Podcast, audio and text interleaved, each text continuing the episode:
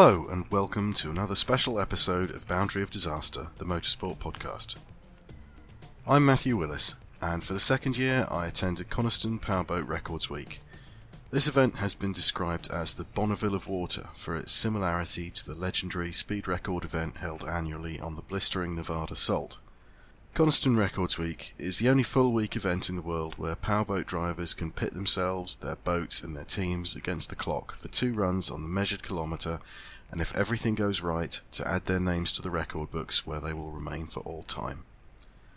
It doesn't matter if someone breaks your record minutes later, your record is in the record. And it's not just about absolute speed records, important though those are. They're also extremely rare, with the current absolute record of 317.59 miles per hour standing since 1978. No, there are a range of national and world records for just about every class of powered watercraft you can imagine. Offshore powerboats rub gunnels with tiny junior racing monohulls, and screaming hydroplanes share water with jet skis and aquabikes. In 2023, the age of the competitors ranged from 9 to 67. The records they established, or broke, ranged from 38 to 109 miles per hour. It's a fascinating event, different every year, with the weather and the competitors making for great variation, but never less than enthralling competition. I renewed acquaintance with a number of people who had competed in 2022, this time working in support of the event and all the other competitors, notably Oban Duncan and Thomas Mantrip, young powerboat racers who didn't have a boat to race this time, but through their efforts into helping everyone else. And you can hear my interviews with them in last year's episode. One of the competitors from 2022 who did have a boat and was back this year was 19 year old George Elmore, racing for the Jelf team in the GT30 class, a tiny single seat monohull like a V shaped dart. I spoke to George and his arch rival Ash Penfold who've been fighting out in the class for three straight seasons and whose friendly rivalry had followed them to Records Week. Just before we go into the interviews, a quick warning about the sound quality. All the interviews took place in the pits or by the shore, and there was lots of activity, so you'll hear boats and vehicles and people in the background as well as the odd tannoy message. This certainly reflects the atmosphere of the event, and I wouldn't want to leave it out altogether, but so I hope it won't affect your enjoyment of the programme. So, let's go straight to George and Ash, who I spoke to on day one, in one of the many rain showers experienced through the week, and which you can also hear in the recording. I'm George Elmore. I'm Ashley Penfold. And I understand you are driving GT30 monohulls this year. Yes. Yeah, that's great. Right. And you're both going for the same record this year, I understand. Yes, we are. Yeah. Yes. And that is The GT30 British and World. now, as I understand it, because of a weight change in the class, that's a, a completely new world and national record. Yes, I the suppose record's it been frozen as there was a 15 ki- kilogram increase and a 20 mil engine drop. Right. And is that the class that you both race? Yes, we race that all the time. Yeah. And you've both been racing in this year? All season, yeah. That was right. Okay. We've had some close battles all year. Close Um, battles. we both went to the European Championships at Viverone, and I went to Poland for the World Championships. But yeah, we've been pretty uh, Even, yeah. even So you've been quite season. quite nip and tuck. Yeah, it's good, good And- battles all year. And you expect to be this week both going for the same record. Do you Yes. expect it to be close? Yes. I think it's going to be close. it's got to be close. All season and last season as well, we've been close in speed, so Dare I ask which one of you finished uh, ahead of the other in? he Uh... beat me this year. Oh, Right. yeah. He, he's got it two years running. Ah, okay, I beat him in 2021. but but it was close all season. Yeah. Did- Always first, and, first or second, either way. So it's your first time at Coniston Records Week, Ash. Have you have you done any record type running before? No, I've done nothing like this before. Um, none of the family. The family have been racing since like 1985, 84, but no one has ever come up here to Oh, try wow. and break a record. So yeah, I'm the first in the family. So, Right, right. No, it's different. It isn't. It isn't nothing like racing. So it's, it's Mm. different. And, yeah. Yeah. So how frustrating is it um, when you've got conditions that you can't quite run on, but you're all ready to go, and then as we see, there's other people down at the jetty whose boats can run, but they're having te- technical difficulties. Is that quite, you know, George, in your experience, is that just how things go? Uh, yeah, I mean, it's like this every year. I mean, like you get your boat prepared, put your name in the stack, hope to get called out first, first thing in the morning, then all of a sudden they turn around and say weather conditions are not suitable at one end of the course. So it's just frustrating. And then you get obviously other people that weren't planning on going first and then are getting pushed to the pushed to the front, but then not ready. It's just frustrating watching knowing you're knowing you're ready to go and then can't do nothing about it. Unfortunately, but it's just the way it is. Mm, mm. And uh, I mean, the weather looks mixed for the rest of the week. So, um, I mean, what like tomorrow afternoon look better, but I don't know about the wind. So, you know, have you got an idea of when you might get out, or is it literally just you wait for them to tell you? So uh, tomorrow afternoon's looking no. Sorry. This afternoon, this, This afternoon, afternoon's looking good. better than it was. Yeah. Um, obviously, like me being new here, like the water's flat, you know. Um, race conditions with racing a lot worse, but obviously it's not ideal. Um, it's not ideal for record um, record attempts. But yeah, we've been out in a lot worse, and yeah, they're not they're not allowing it at the minute. So, but hopefully we get out um, this afternoon. Oh, good, good. Well, fingers crossed. Uh, so, do you uh, do you have a target speed in, in mind, or are you literally just going to take it as it comes? Ideally, we're looking over 55 mile per hour. Uh, it'd be it'd be nice, but yes, we'll have to see. see. About mid fifties. Yeah.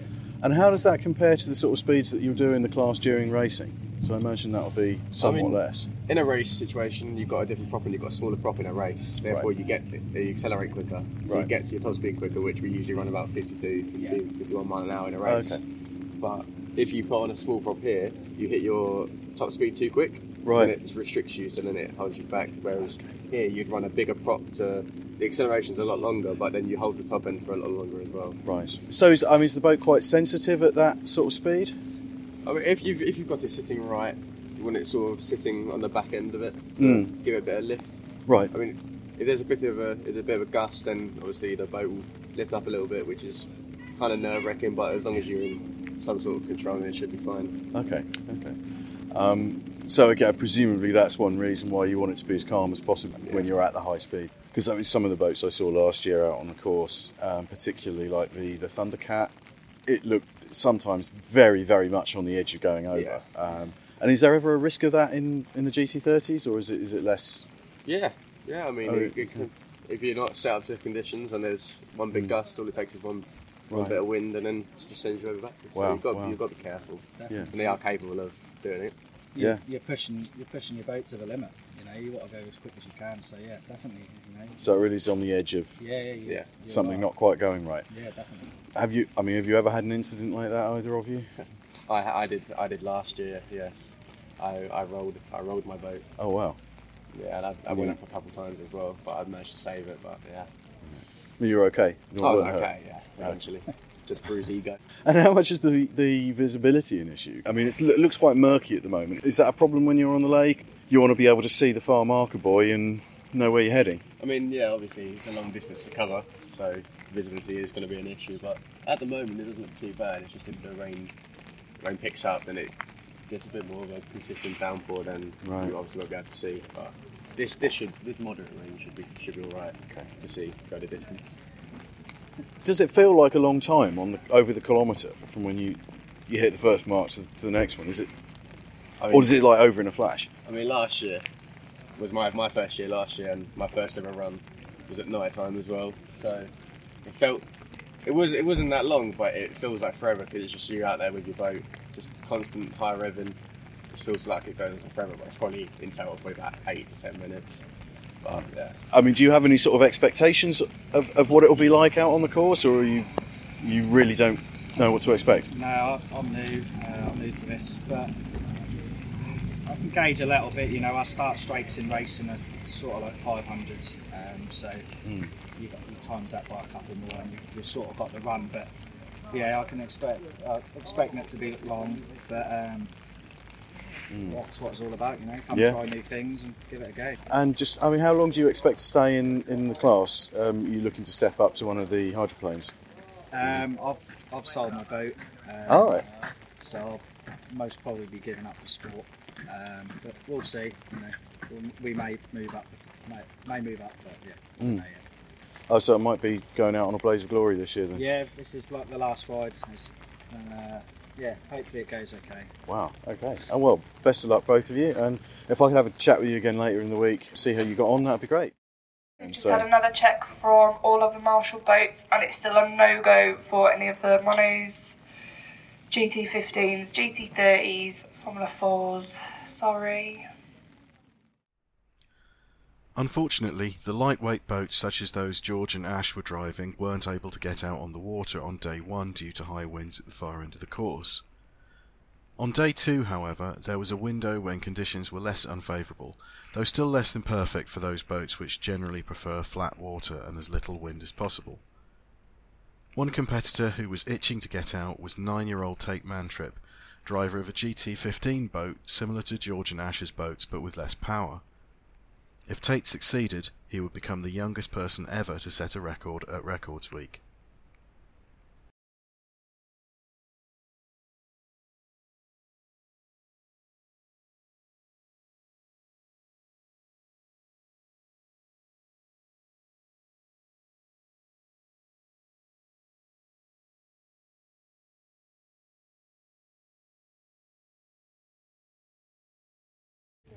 Um, I'm Tate Mantrip and I'm running for the GT15 what, British record. And I'm only nine, out on the water by myself, looking for around 40 mile an hour and going, going as fast as I can until I reach the end and come back. Hopefully, I can come home with the British record. That'd be absolutely fantastic. And is it a new record, or um, is there an existing record that you have to beat? So right now there's no record for my class GT15. So when when I go out, I'll I'll be the first person out to actually do a record. How much experience do you have with this boat? Um, a couple of months. That's it. A couple of months. And you're going for the record. And nine is you said you're nine years old, and you're not allowed to be any any younger than that and do this. No, it was eight and a half years old. Mm. Oh, they've changed it to nine. Yeah, because people were joining in the middle of the season, so it would upset the championships. Oh, I see. And are you hoping to race this boat next season? Yeah, because well, it would be silly to spend ten grand on a boat and then buy another one, which might be even more. yeah, fair enough. And you say you're looking for about 40 miles an hour. How fast have you been so far, or do you not have a? Um, I've had 40 out of it so far. You have? Hopefully Right. to get four, over 41. So that'll be good. And, and I saw you went out on the boat and had a look at the course earlier. Is, Yeah. is that all part of your preparation? No, I was just a bit. I was just a bit. Um, I was just a bit scared of how big the lake was. So just getting a feel of it. Now I know that the course is much, much Mm. smaller than I thought it was because it looked on the. So we got given a um, big photo of it. Yeah. So we're gonna go. We're use so on that it looked like it was the whole entire lake. So I was getting really worried. Yeah. And then when I went on it, it was only like short. So Yeah. it's better now. Good. Now I know Good. what I'm doing. Yeah. Oh well, that's it. And have you heard of Donald Campbell? Yes, he sadly died while coming back and flipped, Mm. And the whole front was destroyed. Yeah. So now it's rebuilt.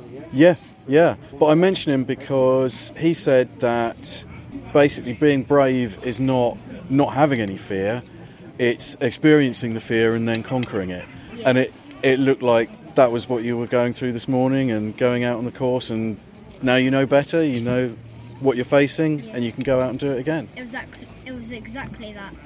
Well, that's what it's all about. You've got a challenge. It's a challenge. It's not easy, or no one will do it. And you've when once you've set a record, you've got to try and beat it to get a K7 star. So once you've got a K7 star and got the record, you, and then you'll get a other sticker to put on your boat. How many stickers are you looking to get? Um, two. One step at a time. Yeah. Brilliant. I just wish you all the best of luck for the rest of the week. And if I can catch up with you after you've you've been out on the lake and had a go at the record, that'd be brilliant. Best of luck. Chris? Chris Loney. Unfortunately, we've had a timing blip south, but it was a good run, so we will offer Helen a back to back if she wants it. Didn't get that, sorry. A thumbs up or a thumbs down, or maybe you need to fuel. Yeah. No, you. So no fuel, but you'll be able to do it back to back. Haven't got speed, but they said it was a good one. That's all I can tell you. I'll find out. By the end of day two, the records were coming thick and fast. I spoke to Helen Loney, driving an offshore powerboat, who was already on her third record of the week. Like a number of people who make up Records Week, Helen has a rich history in the sport and with record breaking, with the establishment of Records Week event itself going back to the early 1970s, and before that to Donald Campbell and Bluebird. I'm here with Helen Loney, who's just set a new national record, and this is your third record of the week, I believe, isn't it? You pushed it up twice since Yes, I yesterday. think- yeah, got a bit more out of it. I think the average is somewhere around 75 point something now, which I'm quite pleased with. So yeah, good result.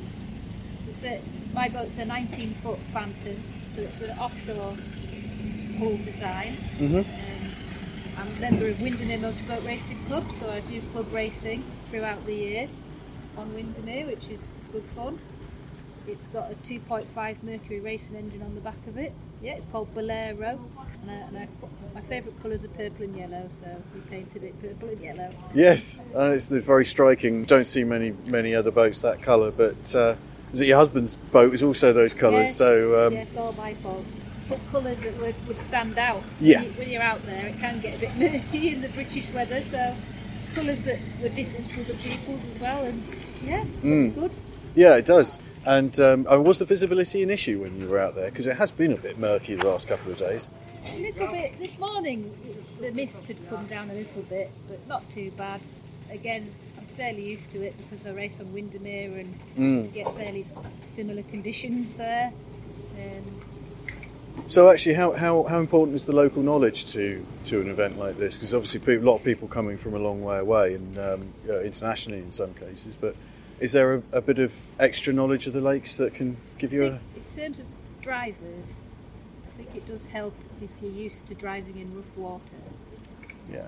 Sometimes we have had international drivers coming and maybe they race on large rivers or really large waters. They just don't get the same kind of wash and chop and British weather that we get. Mm, mm. But the beauty about my boat being a Phantom, because it is an offshore hull, Mm. it's built for the rough weather, Yeah, so it can take quite a bit of chop. Yeah. And you just trim it in accordingly to the to the you know to the conditions really. yeah. So have you done much of this kind of Record. records uh, I've done quite a driving few before? the past. Okay. Um, in the past, uh, we built a prototype electric boat, and we actually set a world record in that one for the unlimited electric. Oh, fantastic. Quite a few years ago now, Yeah. though, because we the first time we did it, we actually used car batteries, big heavy Wow. batteries. Yeah. And we got about oh, I think we got. 50 something, Mm. which was quite something really, considering they were massive car batteries. The weight Yeah. that we had was incredible. Well, considering the, the, the how the technology's moved on in the last sort of Yeah.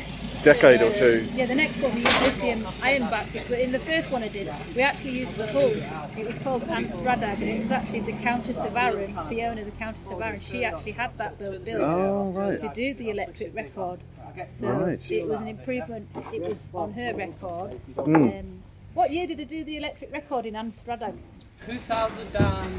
2005, which was Yeah, the first car year. And batteries. Helen was the first person to get a world record on Coniston after Donald Campbell. Yes. Is that right? Yeah. That's right, yeah. Wow. The- Yeah, the first person to get another world record on Coniston since we Donald brought Campbell. it here I mean, it's been the plenty speed limit. since, but that was the first. Yeah, the one first one since since- came back to Coniston. Wow. 59 Coniston. grandfather was uh, timekeeper for was, One was of- world one of timekeeper Oh, for we Campbell. really? Yeah. Oh, wow. Yeah, we've got pictures of, Hel- of Helen's grandma and grand, grandmother and granddad Yeah. stood next to Donald talking, going over the boat, haven't we, Yeah, on the they video? were good friends. Yeah. My They were God. good friends. Oh, wow. So and all that tent that you see over the boat in the 60s, yeah. uh, our business put all that tent up. Yeah, we've got a family construction Family business. construction. We put Oh, it all right. Helen, can you hear me? Can I have a wave? Yeah. So your south run was 75.44 miles an hour. Your north run was 74.89 miles an hour, giving you an average of 75.17 miles an hour, which ups your national record. Can we get a scrutiny to Helen's boat? Well done. We built our own prototype boat and did the World Unlimited Electric again. And we got that one up to about, I think it was 76 point something. Oh, wow. But it stood for quite a few years. Yeah, and yeah. then uh, another guy, he got sponsorship from Jaguar and took it up to 88. Right. Fairly recently though, and like maybe the last two years he did that. Okay. So it did stand for quite a while. Yeah, yeah. Um, but in the same, I think it was the same year. Was it 2007, 2008? I did a national record, which is the Outright Ladies. Oh yeah, in that in right. like a DAC, yeah, okay, in a yeah, yeah. And I've got that one up to an average of 125.8 miles an hour, and I still have that record. Okay, Um, and then I've done quite a few of the records in a 16 foot Phantom, this boat, Yeah. um, a 19 foot Phantom, and I also borrowed one of our friends' boats, one of those Bonicos, and did a, a record in that. So I've had a few over the years. yeah, yeah, yeah. Um, it'd be interesting to know how many. Do you, do you know how many records you've you've taken in what classes? It just all runs into one. It'll after be on the internet somewhere. Yeah, yeah. Uh, the fact that you are a, a, a woman driver, a woman racer, there aren't many um, drivers this year. Is is that sort of is that increasing? Do you think, or is that sort of in general in the sport and in records Well? I think there's certainly not many lady drivers, which is a shame Mm. because I think if ladies did give it a go, they'd, they'd quite enjoy it. Yeah. Um, but I don't really think it's much to do with whether you're a lady or, or, a, or a gentleman. It's more to do with your personality. I think you just need to have a bit more of a go-getting kind of get out there, Mm. can-do attitude. Really, Yeah. it's not for everyone. No. Um, you do get bumped around and bruised and thrown all over the place, but there's a there's a boat for everyone. You Yeah. have to. We at Windermere Motorboat Racing Club we do handicap club racing, so you can Mm. have a, a big variety of boat sizes with different engines on, all running at different speeds. Yeah, yeah. So that's quite an inclusive racing. Yeah. And it is an inclusive sport. It's open to anybody to give it a try. We have a Yeah. boat at our club that we have put together just for people to have a go. Yeah. Free. Oh, Just to see if that's like it. oh, that's amazing. Yeah, it's a 16 foot Phantom with a 90 Yamaha on, so it's only going around 50 miles an hour, Yeah. which is a good, comfortable speed, and it just gives people the opportunity to try racing. Mm. Yeah. Um, and then the other thing we're looking at is we've, we've got another friend who actually can make the 16 um, foot Phantom hull. Right. He's, he could actually mould the hulls. Oh, wow. And we're trying to put packages together to make it more affordable for people to get into racing as Ah. well. Now there's just, there is ways to get into it. Yeah, It doesn't yeah. have to be as expensive as you think. yeah, yeah. It's getting the participation at, at the grassroots level. That's Yeah, it just seems to be the Quite some clubs have junior racing, and Mm. there are quite a few young girls that Mm. get involved in racing. So that's a good Yeah. way for them to get coming through the ranks. Yeah, definitely. Um, and it's great sort of seeing people like you and seeing people like Oban out here and setting records and Yeah, exactly. um, Just- Yeah. at the same level as anyone else. And But if anybody nice who's listening to your podcast would be interested in having a go, if they want to get in touch with Windermere Motorboat Racing Yeah. Club, next year we have four races on Windermere. We have a calendar so you can see when the, the- you know they're out there, the dates, Mm. and they're welcome to come along, get in touch with our club, and we can get you booked in onto the practice training Yeah. boat and have a go. Great, and we'll put all details of that in the um, in the show notes and make sure encourage lots of people along. My, my granddad was a Commodore of Windermere Motorboat Racing Club in the 60s. Um, unfortunately, he passed away before I actually started racing. He was about, I was about 14 when he passed away. Mm. He never actually knew that I had raced and done records. Oh, right. I obviously think he would be incredibly proud if Yeah. he did. But my dad did race. He, he raced on Windermere. He's just stopped now. He's Mm. retired from racing. But he raced a ski boat in the 70s. Oh, wow. They used to race ski, ski boats then. Yeah. And um, just this year, I was asked to become the rear commodore of the boat club. So Oh, wow. the rear commodore. Next year, I'll be the vice commodore, and then in 2025, it's our centenary year for Windermere Motor Racing. Club, and I'll be commodore. And you'll be Commodore. Superb. So, oh well, congratulations. um, us yeah, yeah. Chris and I wanted to do it because my husband Chris were both passionate about racing and we Mm. know a lot about it, so we thought it'd be a great thing to do. Yeah, So there you go. superb. Yeah, brilliant. Well, well done. My grandfather's name was George Luthwaite. My maiden name is Luthwaite. He raced. He Just- raced abroad. He did the power, uh, Paris six hour on the Seine. He raced. Oh, He had a race boat called Yeah. Firefly In fact, we named my the electric boat that we built. We named it after his boat, Firefly. Ah, we've still okay. got the electric boat, and we've got a little smaller one, a Hydro Cat. Mm. And if we do get sponsorship again in future years, we'd like to come back and do the 48 volt world record and the 72 volt world record. Right. Yeah, excellent. Well, I look forward to that. And obviously, the, the electric seems to be a real growth area. So Yeah, uh, and they've come on a a- long way. Every year they get lighter. Yeah, the, yeah. The battery banks that you need. So Yeah, that would really that's help. the- But they are that's the big- expensive. So Yeah, just find some time to get sponsorship together because we've got we've got four children. We've got a family construction business. Yeah. I'm a chartered surveyor. I work three days Oh, a week wow. as well. So it's all very very busy. all Yes. the time. Well, if we, if we can help in whatever small way um, encourage that sponsorship along, then Yeah. uh, then we'll do our best. But uh, well, best of luck. Thank you very much. As with all forms of motorsport, powerboat racing is beginning to confront the need for sustainability. In the last interview, Helen described the developing state of electric power in racing and record breaking, and indeed an electric hydroplane was present during Records Week 2023, driven by Ted Walsh. Unfortunately, this boat failed to set a record, with a best run just over 80 miles per hour, being some way short of the national record of 88 miles per hour and the world record set recently in the United States of a staggering 114 miles per hour. Nevertheless, it was good to see an electric boat this year, raising the likelihood that serious attempts on the record will follow. Rather more successful at Records Week 2023 was the team from Cox Marine, who were focusing on sustainable fuels. Its twin-turbo V8 outboard runs on HVO diesel, which is hydro-treated vegetable oil, and the team was back for a second year, both to showcase its technology and to push up its own world record in the diesel outboard class if it could.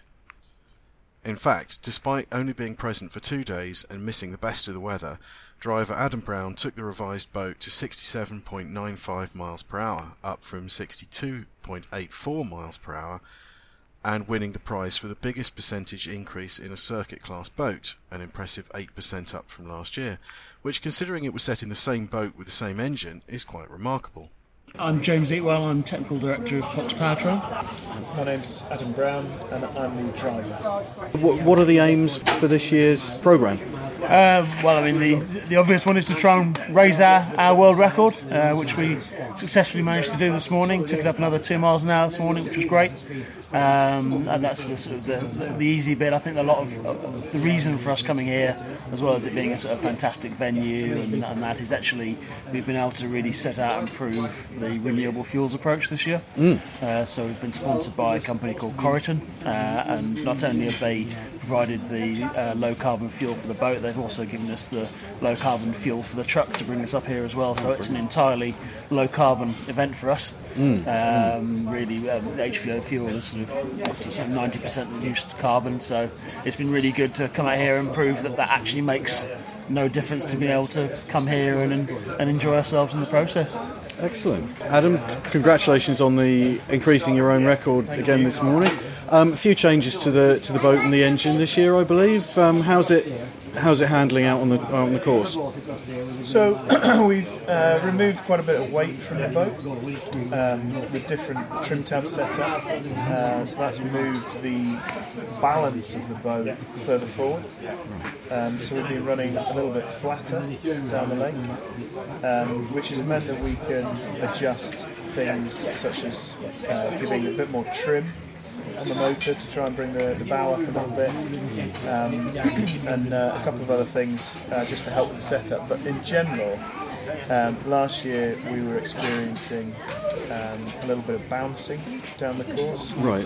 and this year the setup is very, very good. There's no Okay. bouncing at all. Um, and actually, on the second run where we established, uh, we, we raised the world record, um, the setup was absolutely perfect. I, I didn't, but I could have taken my hands off the steering wheel. Oh wow. Um, It was uh, just uh, setting up. Right. Um, and is that is that getting close to the optimum? You think, or is there more to come? It's difficult to say because there are so many variables. Um, we've got an electronic engine lift, so we can actually lift the height of the engine during the run. Oh wow. We're not doing that. We're, we're setting it before we run, Yeah. uh, and then trying it at, at a set height. Um, so that's a variable. We've got the engine trim, which is a variable. We've got different propellers, which is a variable. We've got weight distribution within the boat itself. We've got a fuel tank, which is sitting in front of me. It's in front of my feet. It's quite far forward. So if you put 40 litres of, of HVO in there, that obviously uh, does change the balance. So I think um, it's difficult to just pin down one particular element. If we had all the time in the world and perfect weather, obviously we would change things one by one. Yeah. Um, but what we're trying to do is use our best estimates to get the setup as, as, as good as possible and then give it a try. And in terms of the program, this is a bit on the cutting edge, but but there are hopes for commercial possibilities for the engine. Yeah, well, I mean, the, the engine is still based off the, the production engine, so the production 300, 300 horsepower engine. Um, if you go and look at it now, it's it's distinctly non-standard now. Mm-hmm. Uh, so we've we've effectively run direct exit exhaust. So normally you'd exit through the propeller, Right. uh, but we're running directly out the back of the cowl, um, which reduces the back pressure on the engine and hopefully releases a bit more performance. Uh, we've put some more changes in under the cowl as well, which is allowing us to release few more horsepower out of it.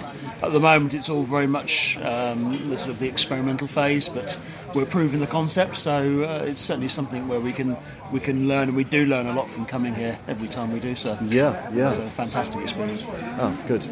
Good to know. And it does sound very different this year. It's, it, it's a proper V8 sound, which is nice. I imagine is an engine based on renewable technology. It, it, it, it's it's kind of it has a very nice sound, which is, is a different experience. Obviously, we saw the electric boat this morning, which electric motors they sound like they sound. It's a proper boat. It's a proper power boat. I think it's it's great we can come here and prove that. I mean, this is obviously this event has got a huge history. Coniston has got Yeah. a huge history with it, and it's great to see that we can find a way of continuing to do the things that people really enjoy doing, um, and actually do so in a, an environmentally sustainable way. And do you have any hopes of perhaps in future years coming with more of a hydroplane style boat, just to sort of see if you can push that to the next level? or- Certainly wouldn't that- rule it out. Um, we're, we're always sort of looking at options. Really, obviously, there's quite a lot of cost associated in doing these things. Of course, of um, But uh, if we if we can find a way of doing it, then certainly we'll be we'll be looking to come back with something bigger, better, and hopefully faster. Um, I think the it shouldn't be underestimated the importance uh, within the national park of Oh, yeah. being able to run a setup such as this, uh, breaking a world record using HVO with a 90% plus reduction in, in carbon.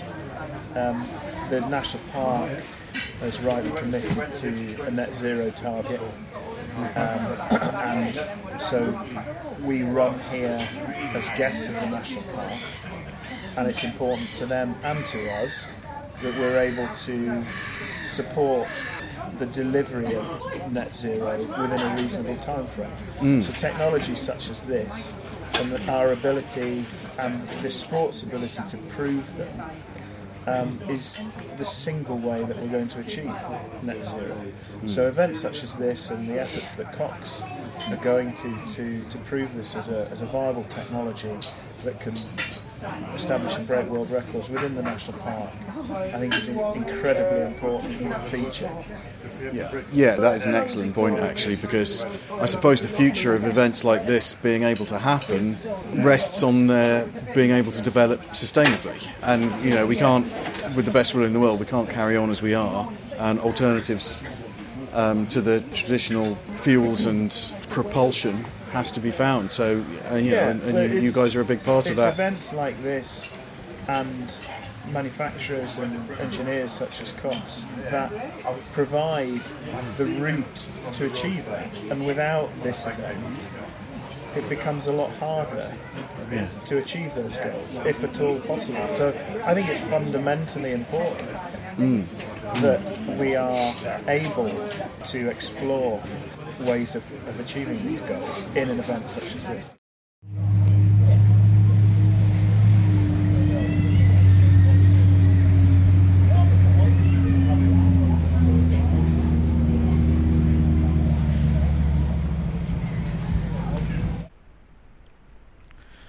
Ash and George weren't the only drivers sparring over the same record. The two youngest competitors were having their own battle for the national GT15 speed record. After speaking to Tate Mantrip, who successfully established a new record on day two, I met Poppy Stewart with her father and mechanic Colin, who was hoping to up the benchmark set by Tate. I'm Poppy Stewart. I'm uh, Colin Stewart. I'm Poppy's dad. Poppy, I was just hearing you're the British champion in the Yeah. GT15 class. How, how long Yeah. have you been racing powerboats? Um, this is my second year. Second year. Okay. Uh, sorry, how old are you, if you don't mind me asking? Uh, I'm 12. and what got you interested in powerboat racing? Um, well, my dad races, so I always used to come down and watch him and help him out, and I wanted to do it. And how are you finding it? I mean, you're Um, obviously taking to it if you're champion, Yeah. but uh, It's going really good, thanks. and just describe to me the, the boat, the GT15 boat. How would you describe it? What kind of boat is it? How fast does it go? How is it to race? Well, um, it's quite easy to race now that I've got um, I've got these like modifications on the boat, Mhm. and before I had them, it was like quite hard to do corners. It, it's a, it's a mono hull, Yeah. so it's a single hull where I race a catamaran, Yeah. uh, which is similar to that. boat Oh, yeah. there. Yeah. But yeah, it's a, it's a, it's a, it's a monohull. Uh, these are built in Estonia. They're called um, a Povat, which is uh, they're quite a good boat. We had this built specially for us this Okay. beginning of this year. Mhm. Um, we've made a couple of little modifications to it, um, which obviously you have to stick within the rule book to do the modifications. So uh, it took quite a while to get their modifications completed, which was luckily enough because at the very last race of the season, the modifications helped us win the race and um, got probably the British Championship. So the, that, that's basically the boat, and then the, the engine is a stock Tohatsu, Mhm. uh, 15 horsepower, which the only modification to it is that you change the standard propeller to a race propeller. Yep. So you've got a number of different propellers depending on water conditions.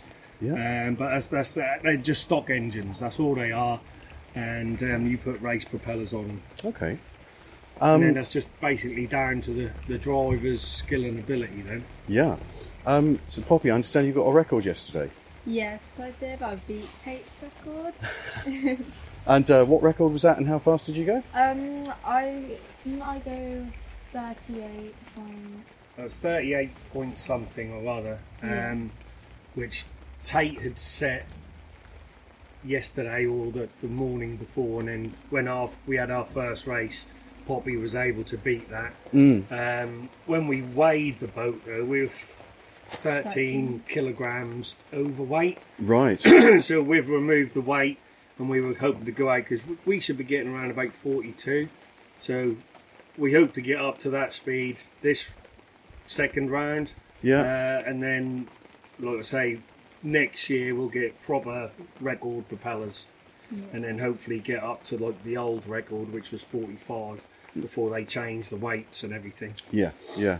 So, how are you finding record breaking as opposed to racing? What's the difference in Um, how you? Well, first off, there's it's just it will just be me on the water with record breaking, and it's like a it's re- it's like the course is really long and it's just a straight line. Mm. But with like racing, there's obviously other people, and they're like, "Well, she'll slow me down," and like because the course is so much more different and it's so much shorter as well. Yeah. So I Bit found more exciting, Yeah. isn't Yeah. Yeah. So. Yeah, actually, I think there's more going on. It must be quite lonely out there, just in yeah. waiting for the end of the run, and then. So, do you, you do you turn around and come straight back, or do you wait for the Um, wash to die down a bit and then? Well, I, I like turn around and then I wait for a bit for the wash to die down, Mm. and then I go back because the wash will slow me down a bit. I was um, I was out on the jetty watching yesterday when I think when you and Tate went out at sort of the same in the same sort of window, and it looked like it was really nice to start with, but then the wind was getting up as you were out there. Was that how it was? Uh, yeah, it was because um, I was waiting by the marshal boat and Tate was out there, and Mm. when Tate came back in, um, it got called off, so I had Right. to come back in as well. Okay. because the wind got quite a fair bit. Was it Yeah. really rough when you was in the boat? Yeah, when Yeah. I was out, there, it was really rough. Mm. So is it uh, is it a bit scary when it gets like that, or do you take it in your Um, stride? It's it's a little bit scary, but I've raced with like really rough conditions of water, so it's Mm. nothing I'm not used to. How rough can these boats go out in? You know, whether it's record breaking or racing. What is it? What's the, the point at which you have to say, right, no, we're staying staying on the shore?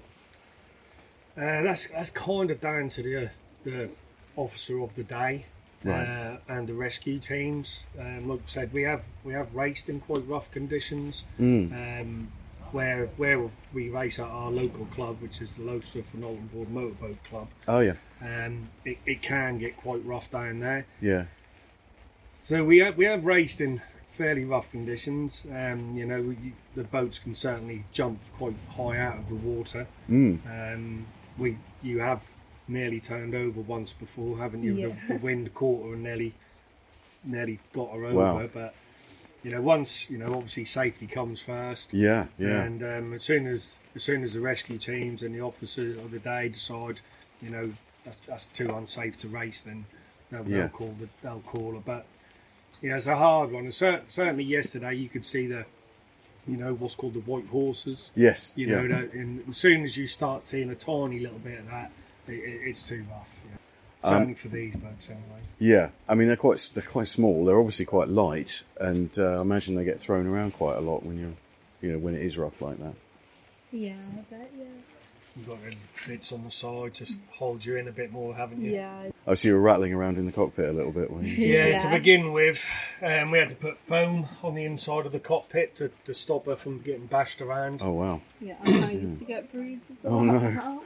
Obviously, you've been a couple of years in powerboat racing now. What's your ambition? Do you want to go all the way to the top, or Yes, well, ne- this year I um I I raced in the world championship, oh wow, but we had a few problems and I didn't do so well. But next year we're hoping to race abroad, and hopefully that will go good. yeah, in the same class? Uh, yes, in the same class. And what would you like to race eventually? You've got your eye on the catamarans, or are you just sort of taking it one year at a time? Uh, I'm gonna. I was thinking about like when I'm old enough, I might go into F4 because my dad's racing F2. Oh yeah, and it looks quite fun. But GT30 also looks quite fun because there's like a quite a few GT30s, mm, and it's the same boat but just like faster. right, so right, it'll be quite easy to like get the hang of it. okay, okay, We can just swap the engine. So this Yeah. this, Yeah. this this design of boat, we can just put the GT30 engine on. right, So it's quite, you know, it's yeah. we can keep this boat. He's used to the setup. We just put the more powerful engine on. Mm.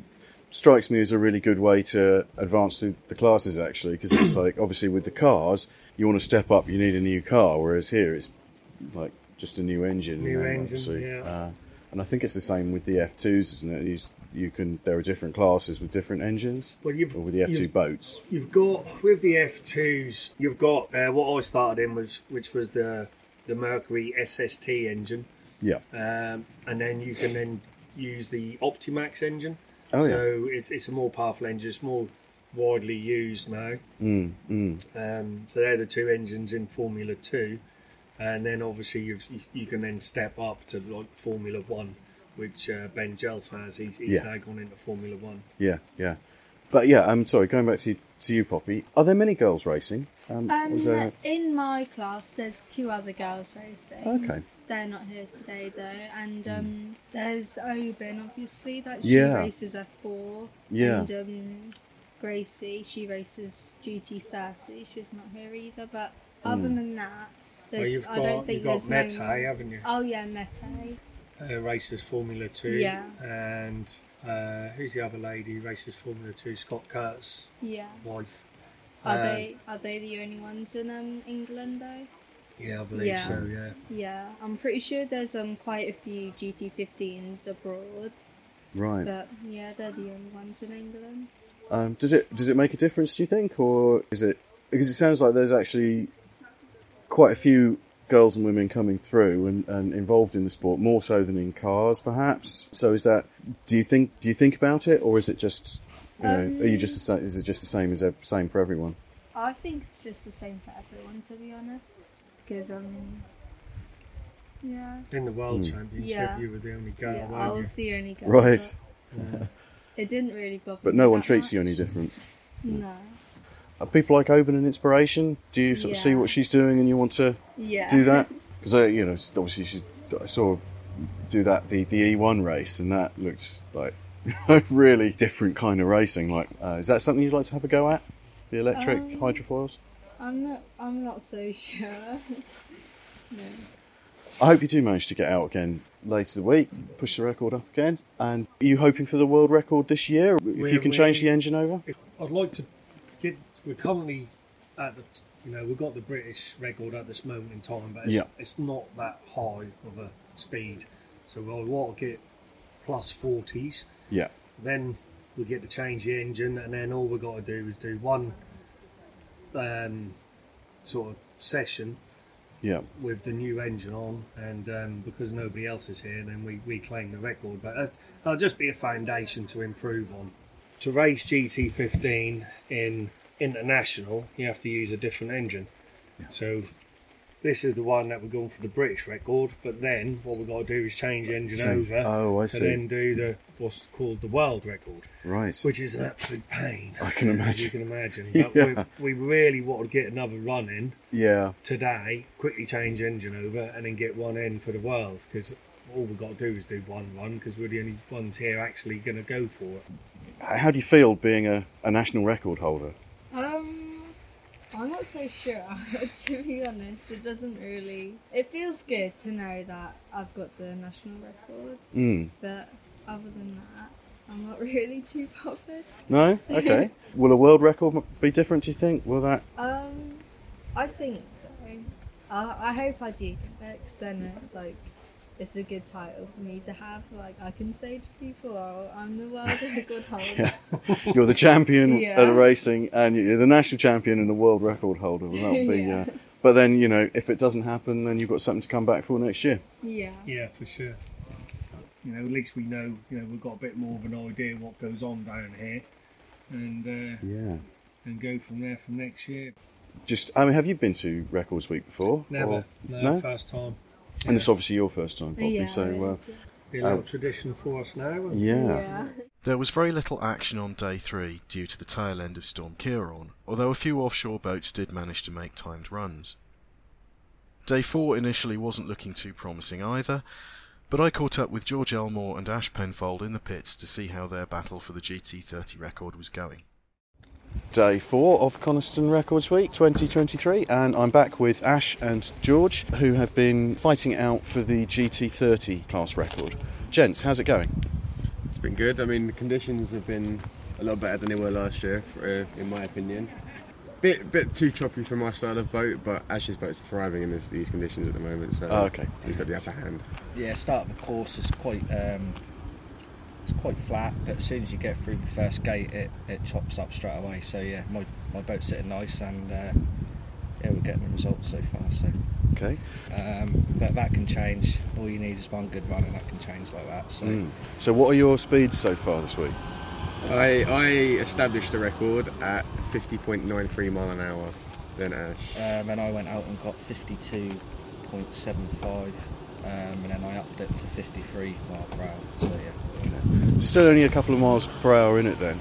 So, um, but it has been a little bit challenging out on the lake, then, has it? It's not been absolutely perfect conditions. For me, for me personally, my style of boat prefers flat water Right. because it's wider, whereas his is it's a lot deeper, so it, Oh, okay. it cuts through the waves better. And presumably you've been trying out things as you've uh, had the chance. I- Is there anything much left on the sort of technical side that, that you can change to, to try and up the speed a bit? I mean, you, just, you can't really you can't really set your boat up until you're in the water at that, Right. at that moment in time. But the best the best we do is change the change the trim on the engine and change the prop and change the balance of the weight. I mean, we, we've got to I think it was a low 51 mile an hour, but we're still like 1.8 mile an hour off. So Yeah, yeah. still need to find that find that sweet spot. Mm. It seems to me that conditions can change really quickly. Presumably, you're kind of guessing at what the conditions are going to be at any given point when you set the boat up. And Yeah, uh, exactly. it looks like we've got a suspension, I think, until 11 this morning when they're going to review it again. So, do, do you think you'll manage to get out today? Dunno. It's going to be difficult. It's gonna be it's gonna be, gonna be a tough one, but I, I'm I'm doubtful. To be honest. Doubtful, but like you say, the weather can change just like that, and you might get a 10 15 minute window. But Mm. you never know.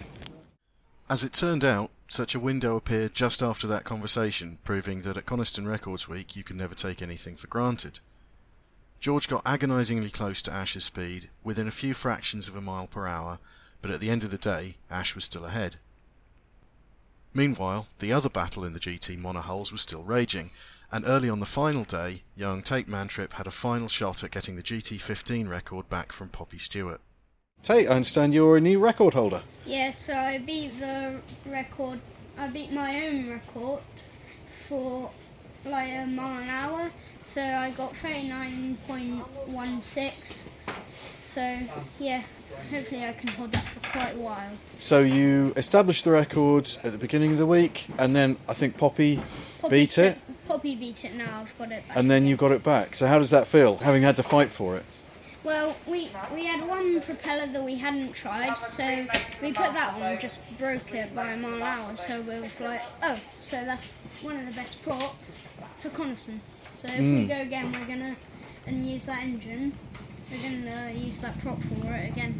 And that's the the national GT15 record. Is that is that right? Yeah. Yeah. So with luck, you can hold that for a while, but Yeah. that's in the book now, and that's yours. Your name will always be there. And also, my name will be there for the youngest per- youngest person ever to get a record. And that's just such a good achievement. Are you are you proud? Are you pleased? I'm proud. And what's next for you? You're racing the GT15s next year.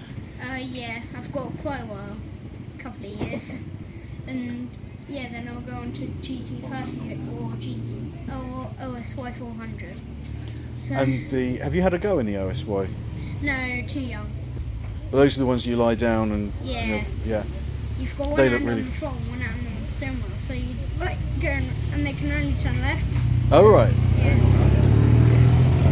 There go the there go the triumphs. Yeah. Oh, so it's like kind of like IndyCar, but for but for boats. Right. And how difficult was it to get the extra speed to Yeah. take the record?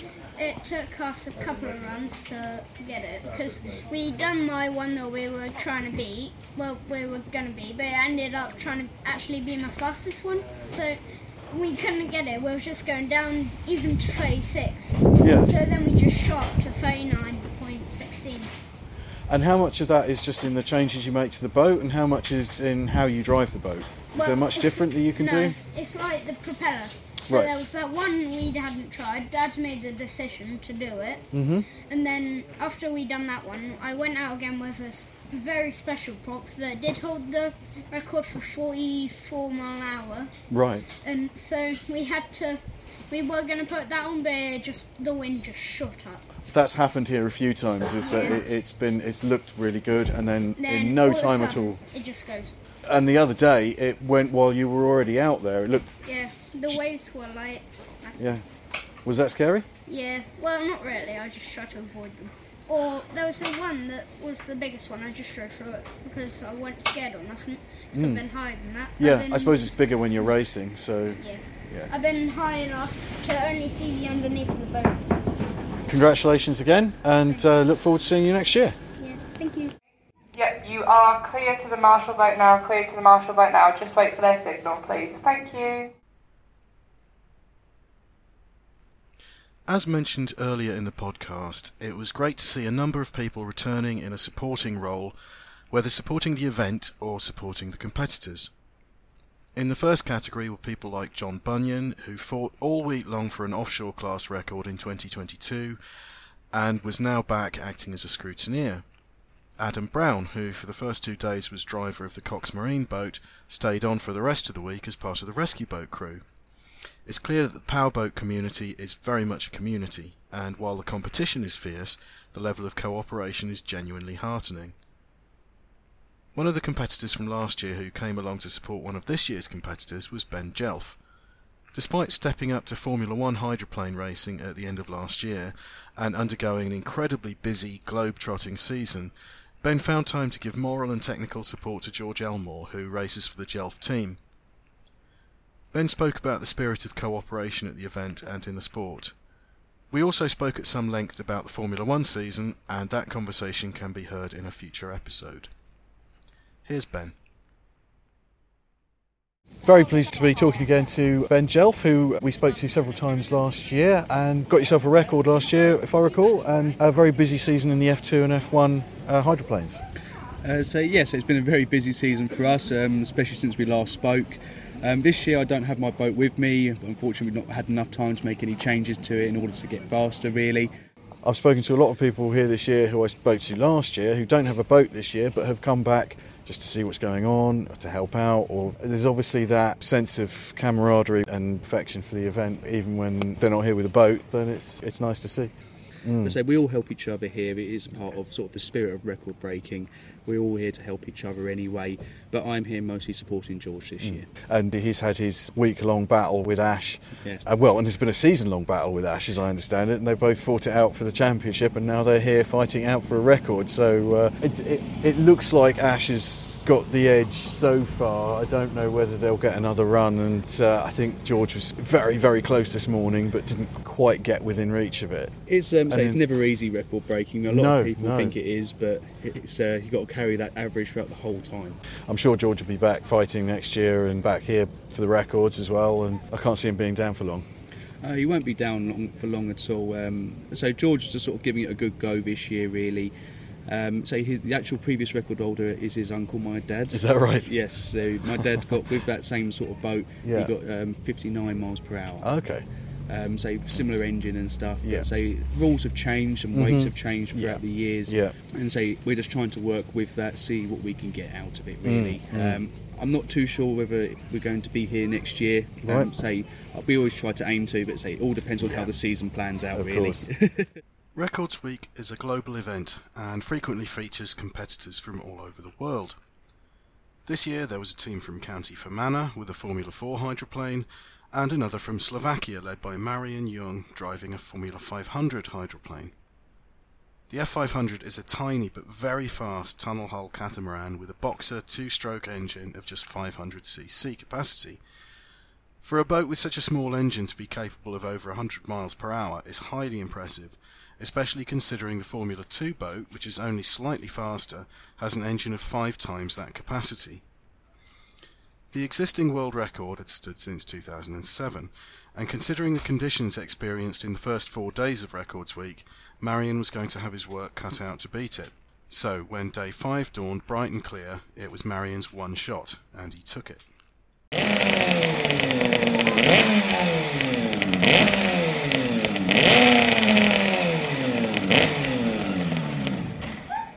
It's day five of Coniston Records Week. I'm here on the shore with Marion Young and his translator Simon, who will be helping me out. Marion, you've just taken the world record in the F500 class. It is correct. Yeah. Congratulations. And your speed was 109 miles per hour? Yeah, yeah, that's right. And can you tell me a little bit about the boat? Was it powered by? What kind of racing do you do? Môžeš povedať viac o lodi, aké to má, aký to má motor? Yeah, the boat is basically made out of carbon fiber. Uh, this one was made in Hungary uh, by Russian constructor, and it's powered by an Italian engine, which is name is VRP. Right, right. And it's a two-stroke engine. It is it is completely different uh, engine construction. Mm. Uh, this is racing uh, category Formula 500, and 500 is 500 cubic. Mhm. It is four-cylinder boxer engine, and we have 200 HP horsepower. And uh, mm, usually we drive uh, in the racing. Uh, our street is maximum 600 meter. Here it's very difficult to drive uh, on this water because we need the full power of the engine in 1200 meter.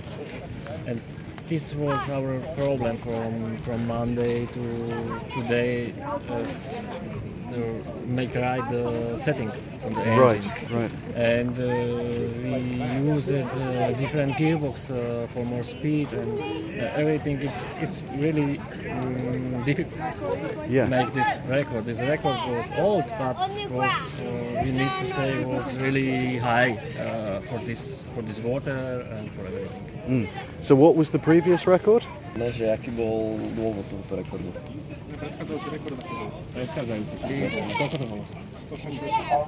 Anthony Dean, you have a green light from the marshal boat. Green light from the marshal boat. Thank you. So what 106.6 and when was that set? When it was? Uh, 2007. Oh, so it's been a long time. Long, long time. Yes. Wow. Okay, in the in this time was a little different uh, rules. Right. Uh, was 20 kilogram loss. We, we are now 20 kilogram more. Oh, wow. And this is So little, it's yes, heavier. this is little problem from the acceleration. The, the weather conditions have been poor earlier in the week, so I imagine you haven't been able to get out on the water and run as much as you would have wanted to. Že no, ty kondície neboli také dobré, večerné a že sme sa nedostali. yes, uh, we have not the possibility to do the record because the weather condition was uh, very bad. Mm. And today it's uh, perfect, and maybe we can in short time back in the water. Yeah. How much more do you think might be possible? Is it a small amount, or or can you add more to it? I think three, three five mile is possible to, to faster. It is much. Yeah, yeah. Well, best of luck. Um, Okay, thank you you. so much. Thank you very much. I'm here with Jim Noon, who remains the fastest British man on water, if I've got that right. Alive, yes. Alive, Yes. Uh, of course, yeah. It's day five. Jim, how are things going? Well, we haven't had the best weather to start with, but it's been a great day today. We've seen some fast runs, especially from um, a chap from Slovakia who's uh, up the world record from 106 to 109. And as we speak, I believe he's bolting another engine on and uh, thinking about going quicker. So Wow. he's got the bug. Yes, absolutely. And um, that's his first time here, I believe. Yes, yes. Um, I I understand. I, I had a quick chat with him earlier that that record had stood since 2007. So that's right. Yeah. Do you, do you often see that here at Records Week that there's a record that stood for so long that, that, that someone comes along and breaks? Uh, not often, but that's a class that's raced an awful lot in, on the continent. And of course, it's in the UK here at uh, Coniston. Mm. But we have the facility for breaking records. Uh, they don't abroad, so that's why he's here. It, it is a really special event for that reason, really. And you, you get every year there's there's a few international competitors. Um, Oh yes, uh, we've had them from all over the world, including a few years ago from the United States. So um, oh wow, they um, still regard it as well. The chap who came from the United States in a limited hydroplane said, uh, although they have record weekends in uh, the USA, he regarded it as the best run event in the world.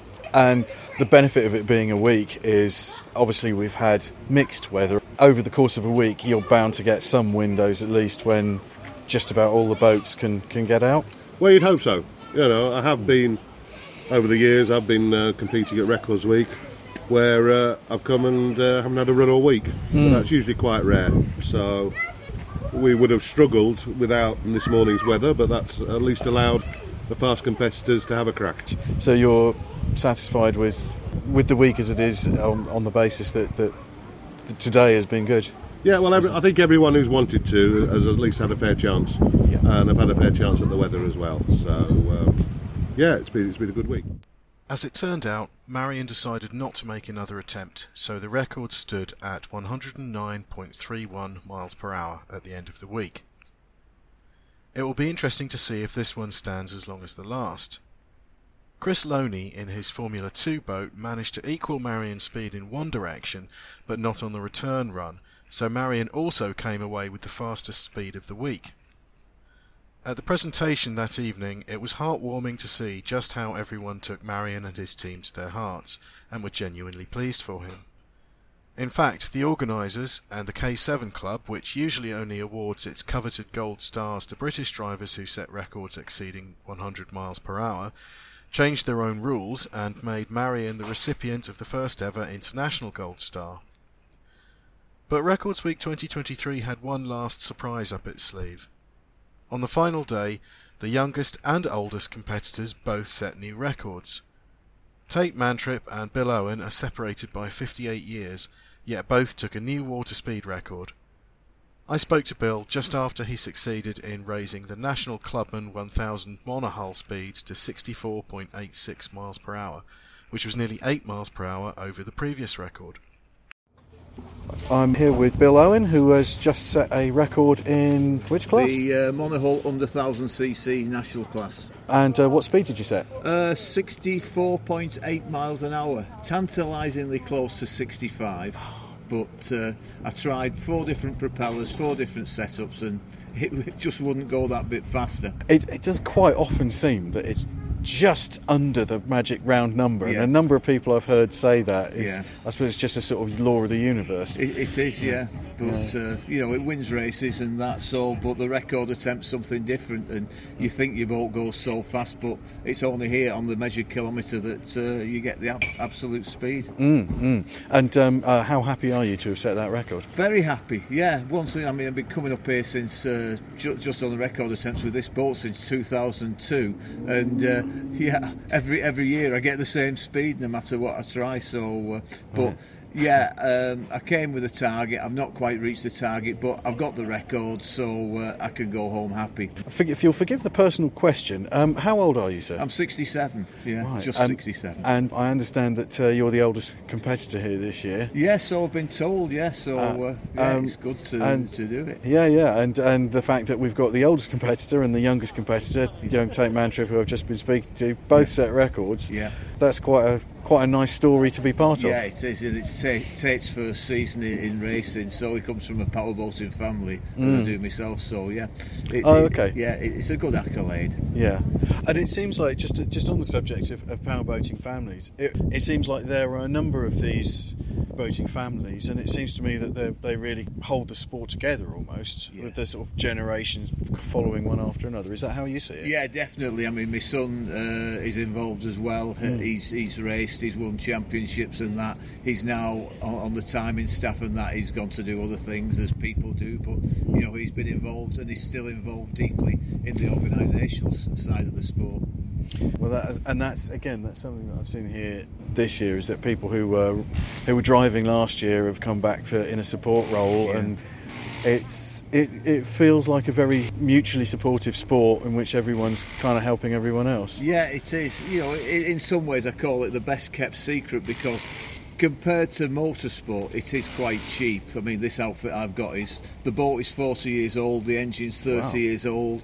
Uh, it costs me very little. I, I, I do the maintenance myself, so uh, yeah, it's it's very much on the shoestring. But even you, you know, on the top class boats, you're talking. I know that sixty thousand pounds sounds a lot of money on the top class boats, but Mm. then again, compared to motorsport, it, it, it's it's pocket It's a money. drop in the ocean, Yeah. isn't it? Yeah, yeah, Yeah. absolutely. And so, do you do you race regularly or? Yeah, no, I do. This is my national boat, and I won Right. the uh, British Championship with this boat this year. Oh, wow, Yeah, yeah, congratulations. T850 uh, class, and then I've got another boat which is the same engine but slightly longer and narrower Yep. for rough water, which I, I do do club racing with. So uh, Okay. yeah, I'm, I'm quite busy during the uh, during the summer racing Yes. and the winter rebuilding things. I should imagine, yeah. And and in terms of Coniston Records Week, uh, you're a regular competitor at that. Is, do you see this as just a good way to round off the season? Yeah, or- it is. It's good. I love it. I've been coming here. My first Coniston was 1971 Oh, when. I was on rescue, and uh, oh well, the first Windermere as it was then. But Yeah, yeah. We're now at Coniston,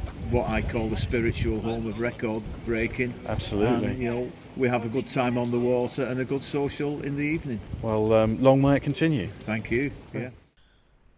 Despite what initially looked like a very challenging weather forecast, Records Week succeeded in running every day. And despite what initially seemed like a low turnout, more competitors arrived throughout the week until a very healthy roster of competitors had taken part.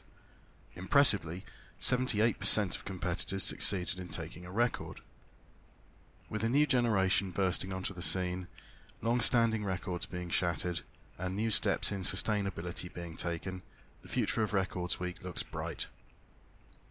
It just remains for me to thank Glyn Cunliffe, press officer for Coniston Records Week, who enabled me to get such great access to all the competitors, Alison Worley, chairman of Records Week and absolutely central to the event's organisation every year, and everyone who gave their time to talk to me.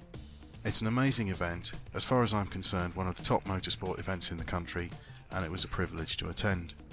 I can't wait for next year. Until next time, this is Matthew Willis for Boundary of Disaster.